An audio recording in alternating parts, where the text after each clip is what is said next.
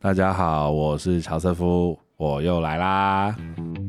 上礼拜我们有提到马克和晚熊经纪人相遇的过程，是爱恨情仇吗？你是不是很怀念啊？不，我就觉得应该只有恨跟仇啊，没什么爱跟情。你还帮他买早餐？那我们今天再跟他更深入聊聊，对啊，我们到底是在互揭疮疤还是互相攻击？你们相爱相杀啦。好了，不过今天还蛮期待他，他会聊聊怎么样来面对网络上的一些呃危机处理，还有他对网络经纪人的一些建议。你带了那么多创作者。其实马哥应该算比较特别，我讲是因为他是一个团队，年纪大，没有年纪落差大，不要把我说在一起，我没有在里面。不对啦，作者年纪特别大啊，对对对。然后但是呃，团队的年交稿特别晚，还有什么吗？我现在讲的是团队哦，哦，原来是团队。对啦，在台湾应该是应该是。比较少见的，对不对？就是你要怎么跟，因为之前你可能只要跟一个创作者，但现在你后来自从经济马克之后，其实我知道那一段起诉的过程是有点辛苦的，因为你面对的不是只有我，你面对的我后面的这一群人。我觉得应该是产出的不同，或是最大的问题。其实我觉得是不是团队对我来讲，讲句难听，又不是我要做的，我也没有那么大的差别。可是因为你们的产出思维不同，呃，早期一般的图文创作者，其实从想梗。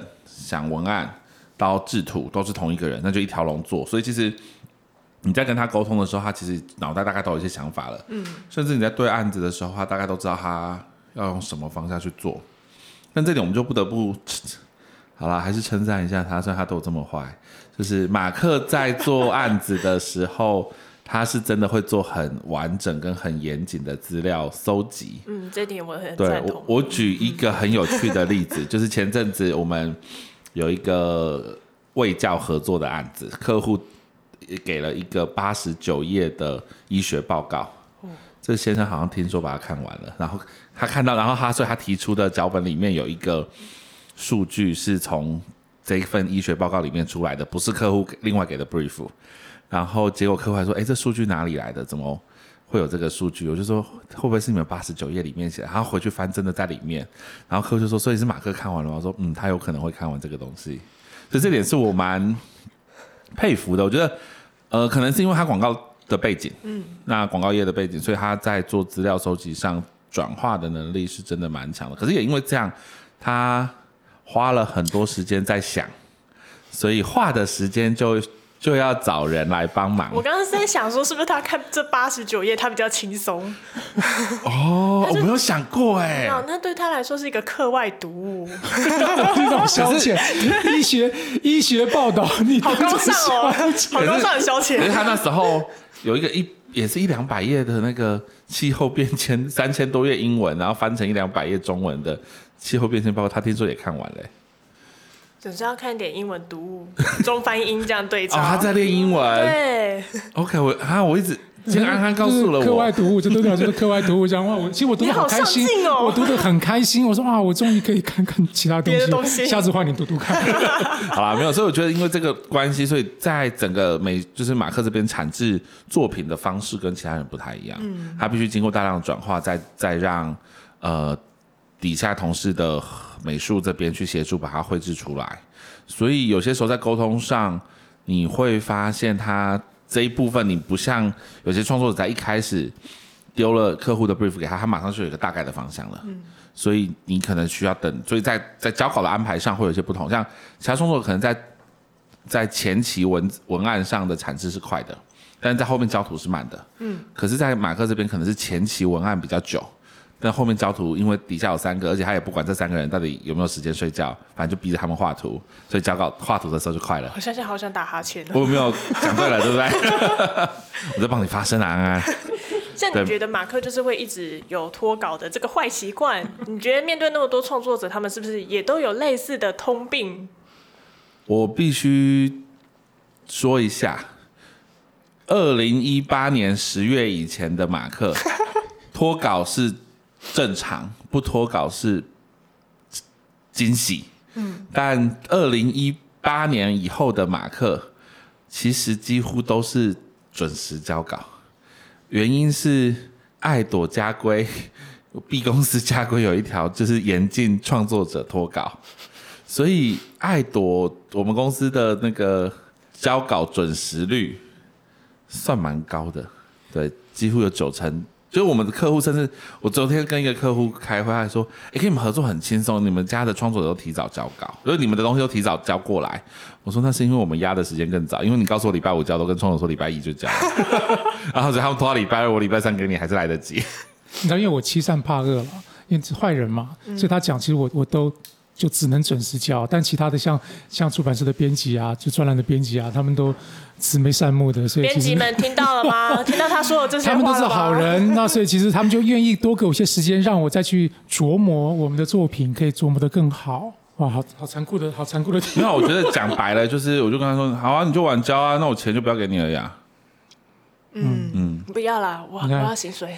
我薪水另外付。好，就是一钱难倒英雄汉嘛。对不对没有啦，真的还是我我跟他讲了，就其他我真的都可以帮你处理，但交稿这件事，我希望他多配合啦，因为我也希望我们在跟客户沟通的时候，这个是我们专业度的展现。嗯，其他创作者我不管，但是至少在在我们公司这边，客户如果觉得我们好找，经纪人好找，然后稿子准时交，其他其实我们怎么去跟客户 argue，我觉得都有空间。那你觉得其他创作者呢？有什么？其实我们公司创作者，讲实话，因为我们公司到明年哦，讲一个小小小的插岔题一下，我们公司的成立日期跟马克的生日是同一天，你们有必要这样冥吗？冥冥中自有孽缘。对，所以明年他生日的那一天，哎，五十大寿嘛。啊，不是啊，是是好，我要多讲了几岁啊！明年他生日的那一天，就是我们公司刚好八周年。哇，那这八周年其实应该这样讲，为什么特别提到这个数字？是因为这样子这些年累积，其实来来去去的创作者，嗯，那呃很多离开其实都也都很棒。那现在留下来的创作者，大部分因为因为都合作很久了，嗯，所以其实都有一定的默契。那这些创作者其实我觉得也配合久的关系吧，所以其实你刚刚讲的一些比较担心创作者会不会有什么脱稿啊，有一些状况，其实都还好哎、其实反而我们家的创作者在这方面都很努力，甚至真的，我真的我没有压提早的日期给他，但他提早交的几率也蛮大的。嗯这个目前还是比较少会发生在我身上啦，就是我现在是只求准时交，这个已经是我的体，就是人体的极限了，这样子。上个月还是好像上个月吧，我可可以分享一个好笑的事情。上个月有一个案子，他提早了两天交，我们全公司站起来鼓掌，然后差差点放鞭炮，因为说啊。我们还想说是不是他记错时间了，然后后来他说哦没有啦，因为想说两个案子差不多时间，我就一起处理了，那就先以另外一个案子的交稿时间一起交，所以他就把后面那个就就提早交了。我们那天真是全公司举国欢腾那种概念，我大概能懂那种感受。要是我知道这件事情，我也会站起来鼓掌。对，因为三四年来第一次啊，我那天那天是病了，我觉得我最近身体状况不是很好。其实我刚刚讲到默契，我我很，我觉得我身为一个网络上创作这么久的创作者，其实我真的知道，呃，经纪人在外面其实他是代表这个品牌在外面跟人家打仗，所以我觉得彼此有这个默契。我知道他在外面冲锋陷阵，我在后面就是我常跟小朱讲说，你在前面打仗，我一定要供应你最好的弹药。那所以其实在这个事情上，我觉得是我自己跟呃经纪人跟小师傅的默契。那小师傅，你觉得在这些创作者合作之后，你觉得经纪人跟创作者之间他们的关系大概是什么样的一个关系？我先问一个问题，你刚刚讲那些是为了让我后面讲好听话吗？嗯，那你我觉得你就听起来是对不对？我从来不觉得你讲话会好听、啊。我跟你的嗯，那那你干嘛今天还找我来上节目？就是我想听，我就想听一些脏话，可以吗？我觉得就就像刚刚说的吧，我觉得安安一开头就已经定义了我们的关系嘛，相爱相杀。相爱相杀，所以经纪人关系就是相爱相杀。对，我讲爱的那一部分，然后你讲杀的这一部分。没有，我觉得你对我才有杀。好啦，应该是这样解释。我我觉得创作者跟经纪人的关系，其实我觉得不同的经纪人会带来不同的风貌。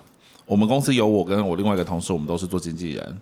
我觉得像我就会比较像妈妈的角色，我会比较咋亮妈，然后很爱碎嘴啊，然后会嘘寒问暖啊，然后要不要吃早餐呢、要不要吃老干杯啊？哎，老干杯这种植入吗？我等一下这集寄给本他们。期节目有老干哎，滴，没有，我们先寄给他，问他愿不愿意买单。哎，发票受集商，老干杯的受集商啊，没有，我觉得这个东西是这样啦，就是呃，真的创不同的经纪人会有不同的风格啦，所以因为我的个性比较比较杂粮，天蝎座吧，所以我我会比较多在情绪面的的的照顾啊。那像我同事，他其实我就蛮像我同事，他作风比较明快，嗯，所以他其实有时候跟创作者配合上，其实沟通的速度会比我快一些，然后他跟客户的沟通速度也比我快，那当然就会带来不同的风格。那大体上其实。我觉得只要经纪人对创作者的中间是透明的，你不要想要有所隐瞒什么。我觉得创作者跟经纪人其实会是一个很好的合作伙伴。其实我这边我也要提一下，就是前两个礼拜？对我要我要来走点心这样子。其实之前我们的第一批桌历对有出了一点问题啦，对，就有出了一点问题，所以那时候我们整个的邮寄时间就大大的延后。其实那个时候那几天我的心情确实受到影响，然后所以其实那时候乔瑟夫也好像隐约的有闻到这样子的味道，所以有一天早上他不是来公司吗？就早上早上有一天他早上是在睡觉的，你知道，大概他来公司早的时对候，，其实他是来关心我，他怕我心情不好，或是怕我想太多，然后他是特别常来跟我聊一聊，然后看，现在是我超超级感动，对，其实我是超级感动，我就觉得你好容易被感动，我只是怕他稿子交不出来，我怕他想不开啊，你怕他在这里，对，这个怕你们危险。其实。这个这个我觉得确实是呃，一个创作者如果能够找到信任的经纪人，或这个经纪人他能够找到一个就是信任他的创作者，其实我觉得彼此信任在这个关系中，我觉得是很重要的。嗯，对，好吧，这时候必须附和他一下。附和一下信任这个这两个字，其实在合作伙伴的关系中真的很重要。因为，譬如说好了，假设他今天可能有十七八封信进来要跟他合作的，那我我如果真的每一封信要逐条逐项的去问他这个案子你要不要接，其实他也会烦，我也会累。嗯，那他必须相信我的判断。那在报价上，我觉得他也必须要信任我去外面谈这个价格。那当然，我觉得这里面都是默契的产生，然后信任带来默契，所以事前我们也都沟通过，他期期待的合作金额是多少。那我自己给自己的要求就是，创作者期待多少，我尽量能够比他的期待值高，对他就是有交代了。而且我也希望他进来之前的金额是多少。嗯，那因为我们要抽成嘛，所以呃，至少我要再把这个成数能够再拉高一些，不要让他是吃亏的。那我我觉得这里面有个很大的重点，就是怎么样让客户买单。其实我觉得问题应该在于你不是只是在一直谈跟客户谈价格，所以其实我常常会问客户一个很重要的问题，就是那你期待这次合作为你带来什么？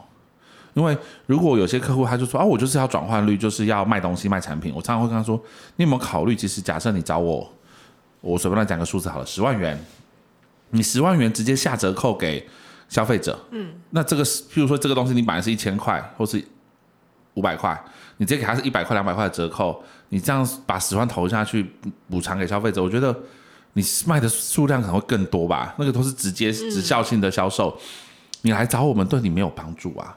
所以其实我不是，我有时候在接案的时候，我不会想要让客户有错误的认知，我希我希望他知道我的价值在哪里。那所以其实像近期我们接了一些公部门的案子，医疗卫教的广宣，其实我觉得这也都是我们跟客户沟通过后，他们能够理解，就是因为马就如同前面讲的，马克会做大量的资料收集，所以这些东西其实对于比较困难的资讯。如何转化成比较简易的内容？我觉得对创作者来，呃，对读者来讲，他们是比较容易懂的。嗯，那也对客户来讲，透过这样的创作者，他想传达的东西就变得简单了。所以这样的转化，其实他把钱花在一个这样的专业人才上，帮他把内容做比较深度的转化，我觉得这个才是真的马克价值的所在。那当然，在带附带上，它有足够的流量，所以我觉得其实这也是为什么很多。医疗卫教公部门，或是甚至比较困难的案子，会愿意想要找他。那我觉得这也就是我在报价上，我可以去跟客户沟通说，你找我合作，我在专业度上，我在交稿的内容，基本上都不用太担心。甚至，呃，我们会表现出整个过程中的专业，你不会找不到我，我的创作者会早交稿，记得早交稿。对，那这些都会让客户信任。那但我都会补一句，我也很诚实跟客户说，我们应该不会是市场最低价，甚至有可能是市场中高价位。但我希望我带给你的是专业，我希望带给你的是整个案子沟通过程中的顺利，以及产出内容的价值。所以，呃，价格可能你如果要比价格，可能找我没有办法。但如果你希望好的内容对你真的有帮助的，那我相信我们可以做到。嗯，对，所以透过这个方式，我觉得我们在价格上就不是用销价竞争的策略去跟人家比案子。对，所以我会怎么样去？我觉得不要说让客户抬高价格这个比较不好听的字眼，我觉得怎么样让客户愿意买单我们的价值。应该是这样子，可是让他看到我们的价值，可以这样解释。嗯所以对你来说，就是一个优秀好的经纪人，他必须具备着了解这个创作者的价值，并且推广他吗？或者你觉得应该好的一个好的经纪人，怎么样才叫做你觉得他叫做好的经纪人，合格的经纪人？其实这个问题从我做这行开始就一直有人在问，但我觉得随着做的越久，我觉得答案越不一样。哎，我最近新最新的想法是，每个人都应该，每个经纪人都应该有自己的特色跟自己的风格。嗯，只要你能够让创作者信任，你能够让客户买单，我不论你用什么方法，不论你会什么东西，不论你是用什么技巧，手段对手段都好，我觉得你只要能够让创作者支持你、信任你，客户也都跟你合作是愉快的，我觉得这样的经纪人就是就可以是好的经纪人。我以前会想很多啦，嗯，但我觉得其实导向最终结果吧，嗯，只要创作者开心，客户满意，案子能成，有钱赚。高有交出去，钱有进得来。哎，你怎么？你我哎哎哎，豁出去人进来，刀酒发大啊不？没有没有没有，网络发大财。对，好，那我另外再问，那那在你的呃感觉里面，什么样叫做好的网络创作者？你刚刚照镜子就看到了。就是说，就是你照镜，就凭你也配是这样这一集可以不要这么恶心吗？我觉得没有，你误会了。他看到了就是反向的教材。哦，对，好的，只要长得不是像这个样子，就都是好的网网络创作者他攻击你的长相。对啊。哎他刚攻击我三次嘞，哦，啊两次两次两次其实好像我真的觉得现在的网络创作者那个那个长相是很重要的，对外表是很重要的。对，就是可惜我出道太早。应该是饱经风霜应该是我出生太早。不会啦，我觉得你还是有你的市场。有你的价值黄昏市场呢？嗯，这不好说，你自己这样讲了，我安们门吧，我觉得一些长辈所待的医疗院所也不错啊。长辈。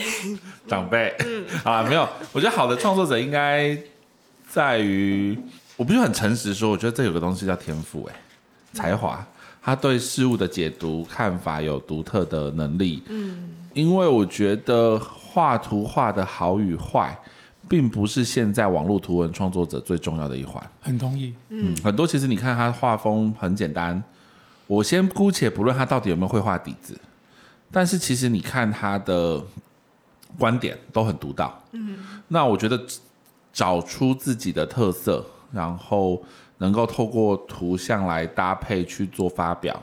所以其实虽然我们都讲图文、图文、图文创作者，但在图文创作里面，我觉得文应该是重要性大于图啦。嗯，所以呃，好的创作者应该是真的要有自己的天赋，有能独特的见解、独特的判断力、不特独特的一些梗。我觉得这些其实应该会是造就好的创作一个很重要的一件事，那好沟通或是不多稿，这应该也是吧？附加价值啦。那是后期训练，长得好看也是一个附加价值。我觉得我天生的我跟马克有讨论过一件事啊，其实你只要有一个敢在你截稿日之，就你有一个经纪人会帮你定一个截稿日，然后并且他在你截稿日不交稿的时候，他会杀去你家泼你网水，打爆你的狗头 的。对，用早餐拍你的脸，对你这样子，其实你就会发现，哎呦，我的才华怎么这么好？潜力是被逼的，其实真的，我觉得很多时候那个 d a y l i g h t 是个非常有力量的东西。对你设一个 d a y l i g h t 设一个设一个基础，你在那时候你就必须得把东西弄出来。然后如果没有没有逼迫，我现在 d a y l i g h t 都设蛮早的，我有抓到那个精髓。其实我也帮马克说个话啦。当我自己每次要交稿的时候，我也是拖稿的那一个。我现在在外面还有欠稿子还没交，你看经纪人还到处都交稿日能接到的，是十七天前，然后要交三十份，我只交了七份。那你要怎么交？你要烧给他？然后还有像如果隔要演讲，比如一个月前接的演讲，我的简报都是演讲前一天晚上熬夜做出来的。其实跟从学生时期开始，我们在考试前那个认真度是最 对最厉害的一样。我礼拜一去期中考的时候，我还坐下来问隔壁同学说：“哎，今天考哪一边呢？范围是哪里？”同学刚愣着看说：“你认真的吗？” 就嗯，其实好的一个 deadline 真的很重要。设 d a y l i n e 应该也是个艺术，对不对？你的 deadline 我都提前两个月啊。设的很艺术，聊聊危机吧。其实从接下来的那一刻就是危机。哇，是转机，转机。其实，在网络创作者，其实面对那么多网友，然后在网络上要创作出这么多议题，其实往往都会有黑粉啊，或是酸民啊，或是你真的不小心踩线，惹了一身麻烦。你要不要聊聊，身为经纪人，你会怎么去？有没有个 SOP 可以告诉大家，面对这些灾难，我们该怎么做？为什么今天反刚没有这一题啊？好啊，在第二面，第二讲页这一题，呃，他没有写危机啊。然后面对危机，哦，整个大标题是面对危机我昨。天熬夜很辛苦做的，对啊，昨天弄那么晚，我想说你在问的是哪一天，我怎么找不到？我没有第二页哦。啊，虽然其实这也没关系。面对危机的 SOP 啊，其实我必须很诚实说，刚好前阵子我们公司的创作者有一点点遇到一个小小状况，就是他的一个案子有引来一部分的网络的人，他有一些不同的意见。嗯，讲的还真委婉了，我感觉。但我觉得应该是这样讲，其实就我自己的习惯然后所有的处理方式都应该是一样，就是面对事情发生当下，第一个东西不应该急着去想怎么处理，而是先看事情发展到什么程度。我觉得先就像打牌一样吧，你不要急着把底牌打出来嘛。我觉得先观察牌面，那确定大家手上还有哪些牌，你再去思考你要怎么出。所以其实面对这种危机也是一样，我觉得先看以现在的时代，我觉得网络风向很重要。嗯，你我不要讲这种操作风向的人啦，我觉得我们就单纯看自然的风向状况，大家对于状态是怎么支持，不用舔手然后去测风向。从哪边来啊？那个哎、那个梗有点老。你好，没有，我觉得这个东西其实应该就是真的是你要观察网络的状况，嗯那大家对议题上的支持度在哪里？如果其实普遍支持声浪是高的，我我其实都不太鼓励太急着去回复，因为底下的读者已经帮你说很多了，嗯，你多说其实只是多让人家找到攻击的点，嗯，所以其实我觉得真的在面对事情发生的时候，呃，我觉得成名也伴随着批评，我相信马克应该知道嘛。我不成名就有批评，是长相吗？是经纪人。第二次 耶，扯平了，扯平了，扯平了，好啦，因为，我觉得其实真的就是只要红了就会招人妒忌，我觉得这是难免的。一体都是两面的，对，一体都是两面，所以呃，人家讲嘛，不招人妒是庸才。对，所以像马克都没有人妒忌他。庸啊，好啦，好，我不要再攻击他了，等下我换我被黑。他等下会给你一块钱解约，那我给他十块钱，感谢他。好啦，不不不拉回来拉回来，没有对，就是我觉得真正面对这种状况的时候，嗯，呃，观察还是最重要的，然后再去依照判断去做事。那如果发现真的火越烧越旺，其实停止停损线是最重要。就像山森林之火，你就是要砍掉一条防火线嘛，你宁愿大刀阔斧。所以其实这个东西我会称之为诚实，就是把你遇到的状况很诚恳、诚实的去面对所有人说清楚。那通常火这时候就会停了。对，那我觉得不要想要去狡辩什么，嗯，对，所以先冷静观察，诚实回复。我觉得通常在这这这两个步骤后，呃，事情自然就会淡化。但如果更严重的情况下，那当然就是要有人负责任嘛。嗯，看负责任的程度要到什么？对，那以创作者其实能怎么样？辞职吗？这工作好像也没办法辞职 我职，请台下辞，我 请辞下台，请来下辞。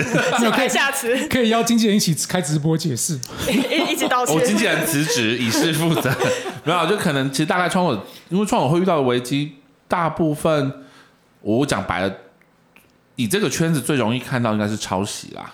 那在我们公致敬，致敬，对，谢谢。对，但在我们公司，因为这个我们的合约里面有很严格的这一条，就是你的所有作品必须是原创的。嗯，所以我们家创作者目前比较没有这个问题。嗯，对。但如果真的就是其他创作，那上一次那个他可能是一些像最近这个事件，其实因为事情的脉络。当然就会有一些让人家误会的地方，嗯，那所以最后就是把话说清楚，我觉得是最重要。那可是因为还好，就是我们最近的这个事件，也如同我跟我们创作者说的，就是他真的没有，他就是真的只有在特定的一个群体里面对他有批评有不满，嗯，那你为什么要针对可能百分之九十人，更甚至连这件事都不知道，嗯，你为什么急着去对大众解释？因为你这样解释只会让百分之九十人产生困惑，说你到底发生什么事？对啊，对我觉得其实有时候不解释是最好的解释。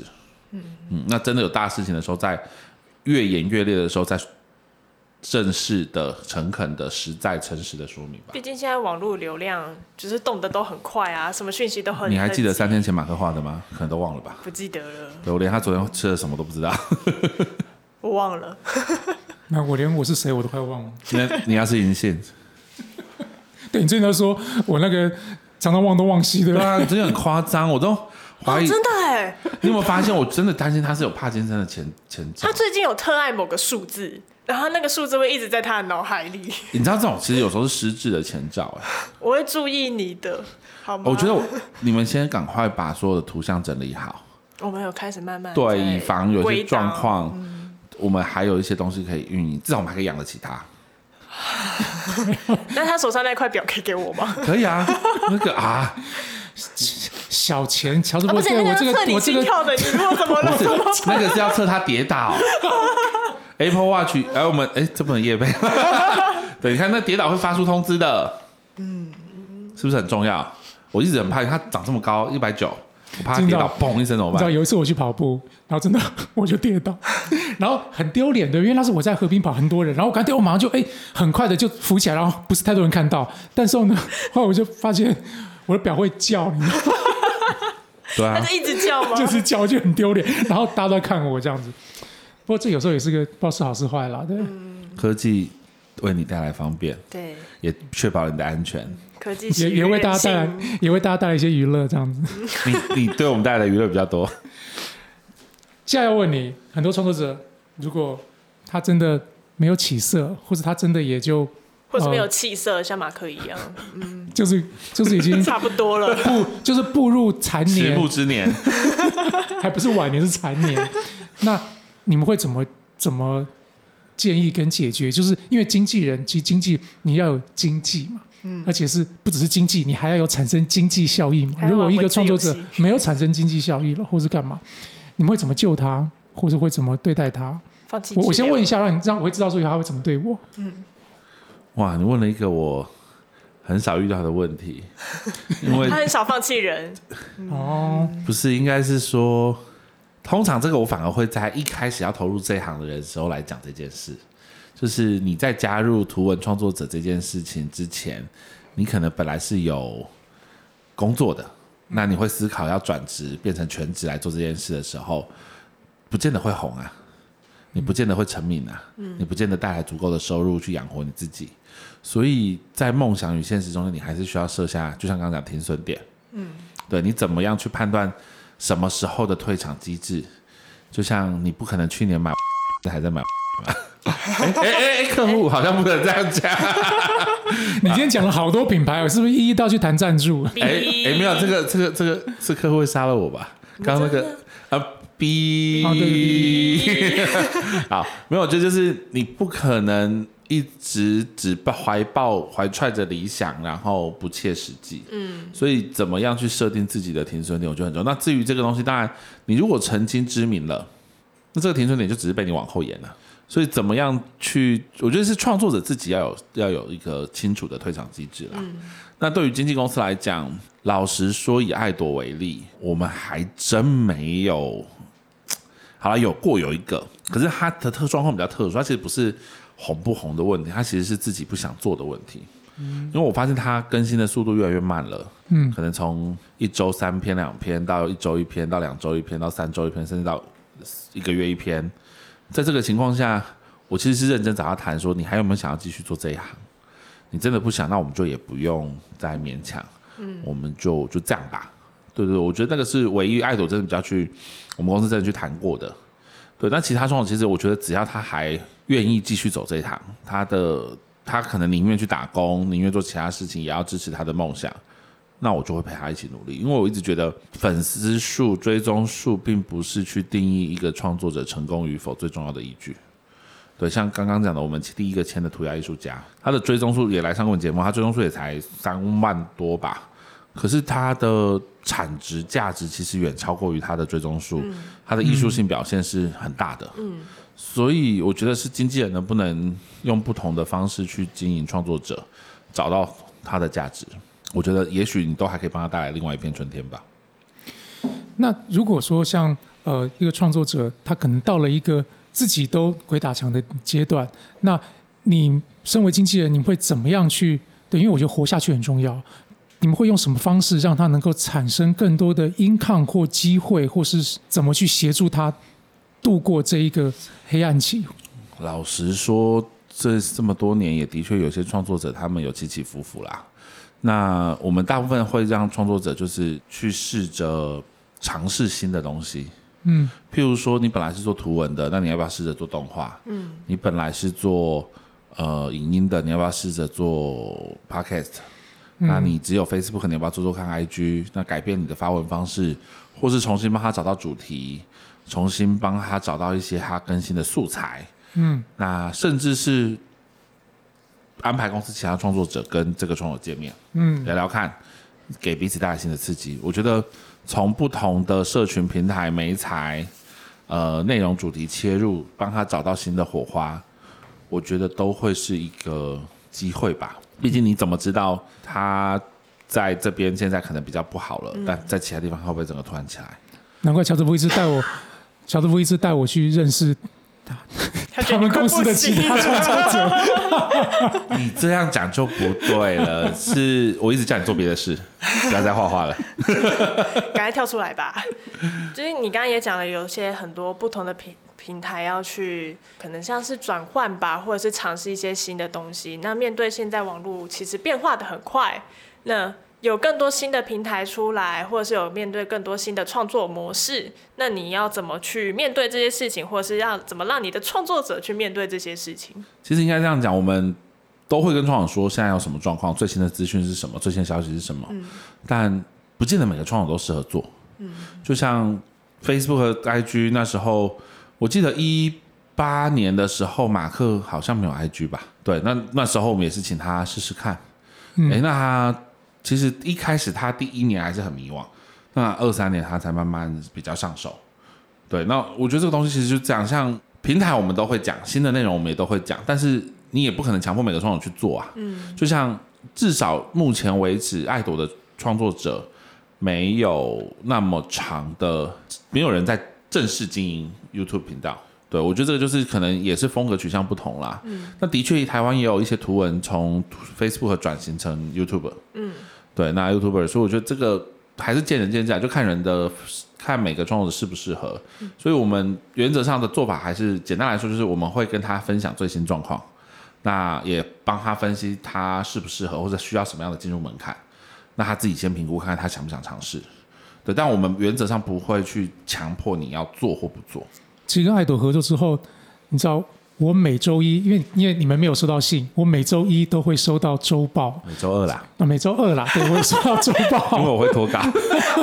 原本是每讲好礼拜一，但后来都变礼拜二。那就会他会把这一周或者这段时间发生的事情的进度跟要注意事项，其实就是明列的很清楚。其实这个是我也觉得还蛮贴心跟感动的地方。你知道，像昨天晚上的周报是三点钟收到的，是凌晨三点乔师傅寄给我的。因为脱稿啊是凌晨三点钟。凌晨三点他寄给我，老师，我今天早上才不得不努力的帮他买早餐嘛。看那么早，他一早九点钟就要来这边录 podcast，应该是这样讲，其实本来应该是礼拜二上班时间就要寄，你看脱稿，所以拖到凌晨三点。你们会不会有一种同流合污的感觉？我觉得我后来有被其他创作者说，哎，你跟马克越来越熟了，是不是有一种对近朱者赤，近墨者黑的感觉？我说，哎，好像有一点哎，我觉得这点是我急需克服自己赶快脱稿断开连接，啊，断开锁链，斩断魂结。断开一切的牵连。我要拒绝马克的脱稿，拒绝。啊，你觉得什么样的人适合做经纪人这一行？最后，请你聊一聊，做一个对买早餐会会会买早餐，会请吃老会干吃老干杯。哎，老干杯没有治，不要讲老干杯。好，我觉得这个问题就很像，跟刚刚前面那题有点像。我觉得其实真的他，我觉得还是要有热忱啦。嗯，对我昨天有一个客户说，我觉得看你做这行好像还蛮有热情的。我有我就很尴尬的回了他一个问题说，没有热情，我可能也活不下去了。因为其实说真的，做在台湾做图文经济的收入远不如呃艺人的经纪人的收入。当然，艺人还是有分红跟不红啦，但是图文经济其实没有大家想的那么好赚。嗯，嗯，那我觉得这一点是必须讲在前面的。所以我觉得你如果，而且我们的工时吧，我觉得大家我不知道大家对经纪人的想象是什么，但其实我常常都开玩笑讲，只要你的创，你有带五个创作者。这五个创作者醒，每个人不同的时间醒来，不同时间睡去，他们所有人加总起来醒来的时间都是你的工作时间。嗯，对，所以像我对面这位先生，都习惯四点五点起床，可能睡不着。对，老了睡不对，然后九点十点就睡去，所以你看从四五点到九点十点是我工作时间。嗯，好，那有些创作者习惯在中午十二点到凌晨三四点工作，嗯，所以这个也是我的工作时间，所以加总起来就是二十四小时，其实都是你 on call 的时间。所以我一直很担心乔治夫的健康状况，你知道哎，最近我们不是要去做体检了吗？对，但乔治夫更担心我的身体状况，所以我们两个我们两个相邀，我们下个月会哦，这个月手牵手就会一起去做我我觉体检。他们说这两个月比较满了，因为哦你知道，就是疫情期间没有人敢去体检，所以大家都延到最近。他就叫我们下明年度再去。明 对，你可以想到这个希望你们明年还做 得哎，好啦，我觉得对啦，真的就是做这行要很有热忱，然后你会接到很多时候创作者很有趣的来电。我有遇过就是分手的，然后打来哭诉的；我有遇过跟家人吵架的，打来分享心情的，林林总总的都有啦。那其实很他们很信任你。对，可是其实很多时候你就知道这些不只是工作，嗯，那你必须去更清楚的知道，其实你们的关系已经超过工作伙伴，其实更像朋友，更像家人。友情以上，有有答嗯嗯恋人未恋满，人 对啦，所以做这行真的就是热忱啦。然后其他的，我觉得只要你有热忱，我觉得后天培养应该都还有机会吧。嗯，可是如果你对这行只是认为是个工作，嗯，你只是想交差了事赚个薪水，在经纪人这一行，其实你会做的很痛苦。你，做这行又要有热忱，又要自我肯定，你看这样真的也不是每个行业其实然后每个行都都是哈。嗯我们看我问了那么那么多那么多工作类型的人，好像其实真的觉得热忱其实很重要。，对，你要保持那个心啊。那最后也请你以站在经纪人的角度，就是对，比如像马克这样子的人，或者是更多很优秀的网络创作者，所以他不优秀，嗯他嗯，安安他就是个不优秀的网络创作者。他不是网络创作者，他是是啊我，是他的奴隶。对。好吧，你知道给他们什么建议吗之？对啊，就是就是这些可能要想要从事网络创作的这些人，不论是影音或哦，是图文，那个是我，像我，嗯，想要独立自主。我支持你，我合约先递给你，我们离开马克吧。那我直接再递给你一块钱，我帮帮他付。哎，还没签约就先付钱你说，我薪水连一块钱都付不起，好可怜哦。好了，我觉得从事这一行哦，从事这一行，你真的需要的，我觉得就回到刚刚讲的吧，停损点。嗯要有认知。对你不要，或者是你应该要清楚知道你是为了什么而做。你是为了，就像你我不知道你们有没有发现，前几年吧，好多人的梦想就问说：“哎，你以后想做什么？”我想开咖啡厅，但你会煮咖啡吗？不会。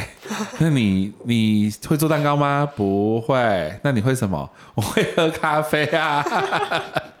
就是梦想不应该是一种盲目的追从，或是就一种群众效应。